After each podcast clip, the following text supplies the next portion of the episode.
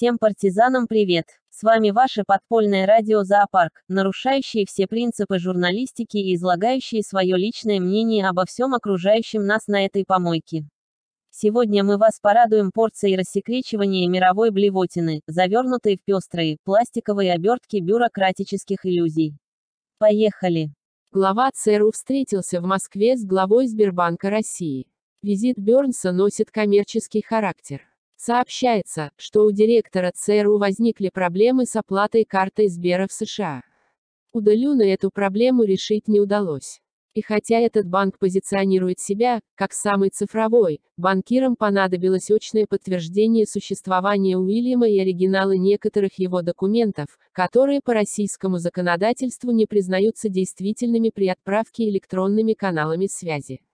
А у него еще и путаница в данных, плюс он не помнит, какую именно легенду прикрытия использовал, когда открывал счет в Сбере. Байден на саммите в Глазго заявил, что Пекин хочет быть лидером мира, а сам не является ни на какие лидерские встречи, лекции по лидерскому росту, постановкам и расстановкам лидерских качеств и сил, потому что, видите ли, верит в силу коммунистической идеи, а у Путина вообще задница горит от мировых санкций за Украину, от самой Украины, причем так, что он со своим другом все время убегает в холодную тундру тушить ее, а тундра вместо этого загорается от горящей задницы и тоже горит и не тухнет, несмотря на холод. А из горящей жопы и тундры выходит столько парниковых газов, что даже арабские верблюды, корабли пустыни и аммиака, столько не выделяют.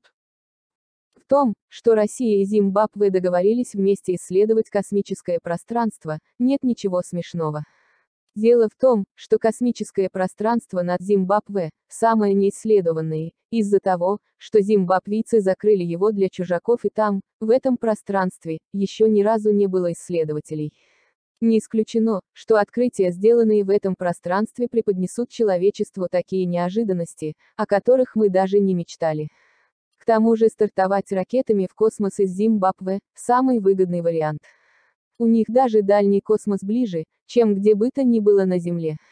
И запасы для космических перелетов растут вокруг стартового шведского стола сами по себе. Не нужна никакая заготовка. Космонавты, идя на стартовую площадку, просто наберут с собой еды столько, сколько захотят, даже с запасом. В Томской области нашли бывшего судью, который надел свою старую мантию, вставил вампирские зубы, раскрасил лицо тыквой и ушел праздновать Хэллоуин в соседнее село, на местное кладбище. Нашли его сожженным, с голой жопой. Мантия и смартфон, с включенной камерой, лежали рядом. Предполагают, что его сожгли оскорбленные чувствами верующие, не выдержав вызывающего вида судьи и места жопу оголения. Тело было обнаружено рядом с православной, кладбищенской часовней. Коровы – это вчерашний день. В штаб-квартире Евросоюза найдены новые источники выделения парниковых газов. И это, не верблюды и, даже не страусы и не воробьи. Это компьютеры во время видеоконференций. Выяснилось, что люди, участвующие в видеовстречах, не стесняются окружающих, потому что находятся с ними не в одном помещении и пердят, пердят и пердят, загрязняя окружающую атмосферу аммиаком и увеличивая парниковые эффекты глобальное потепление на планете. В Китае прекратила работать компания Yahoo. Сообщают, что это последняя западная технологическая компания на китайском рынке. А кто-нибудь знает, что это за технологическая компания? У нас было впечатление, что она и на родном американском рынке уже того. А оказалось, что она еще где-то работала. А что она там делала, в смысле, что она там делала технологического. А китайцы знали, что она у них работала. Интересно, а они заметят, что эта компания прекратила работу в Китае? Рассказывают, что спутник Light показал высокую эффективность на страницах журнала Lancet. Еще пишут, что это медицинский журнал, который, наверное, лечит людей от коронавируса. На главной странице журнала, эта однокомпонентная вакцина показывает высокую безопасность и формирует сильный гуморальный и клеточный иммунный ответ. Было бы здорово, если бы этот фуфломицин, Лайт показывал такие же результаты за пределами страниц журнала, в реальной жизни. Чиновники оккупированного Крыма жалуются на россиян и грустят о тех временах, когда имели дело с гражданами Украины.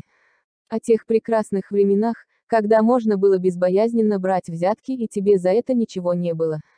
А теперь, что не взятка, то уголовное дело, то ФСБшная крыша, то ментовская практически за всяким просителем. Сокрушаются, что невозможно работать в таких условиях, а другого, кроме взяток, ничего делать не умеют. Хоть в Украину беги.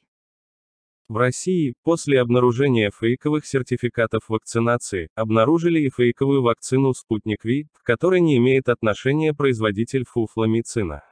Что интересно, эксперты установили, что фейковое снадобье, в отличие от оригинала, действительно помогает людям в борьбе с коронавирусом. Медики, исследовавшие препарат, предположили, что фальсификаторы поверили отчетам в журнале Lancet и серьезно подошли к производству, изготовив настоящую вакцину по современным технологиям, а не непонятно какую бурду. Сбежавший из психбольницы член банды Басаева сдался ментам. Просто не ожидал, что на воле, за стенами психушки, еще большая психушка, чем в больнице, где он находился. Причем, говорит, что за стенами тюремной больницы, даже никто не притворяется, что больной, как в лечебнице, где он был.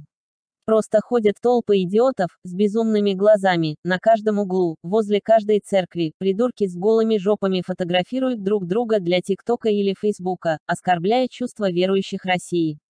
Верующие жмутся к заборам храмов и стараются побыстрее унести свои оскорбленные чувства домой.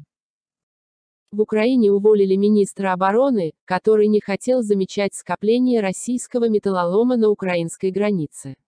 Оправдываясь сказал, что все из-за того, что не носит очки, как некоторые вице-премьеры, подсидевшие его в кресле.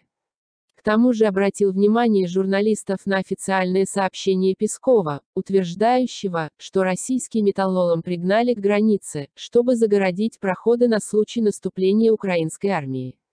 Хотя, когда планировали эту операцию, собирались по российским традициям утопить металлолом в бухтах, а так как бухты на границе не нашли, то привезли с собой бухты колючей проволоки и просто обвяжут ею свое ржавое железо. Журналиста Сафронова отправили в карцер из-за того, что тот пытался из телевизионной антенны в камеры соорудить шпионский передатчик для связи с кураторами из иностранной разведки. Брали на горячем, когда он паял последний резистор к передающей тарелке, сделанный из крышки ночной вазы. Кстати, вазу и крышку передала ему знакомая, которую уже задержали на границе и допрашивают по делу о ее госизмене Сафронову. На сегодня эфир исчерпан, любимые наши партизаны. До следующих новостей из сумасшедшего дома.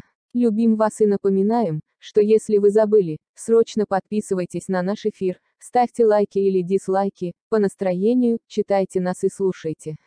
Здесь только правда.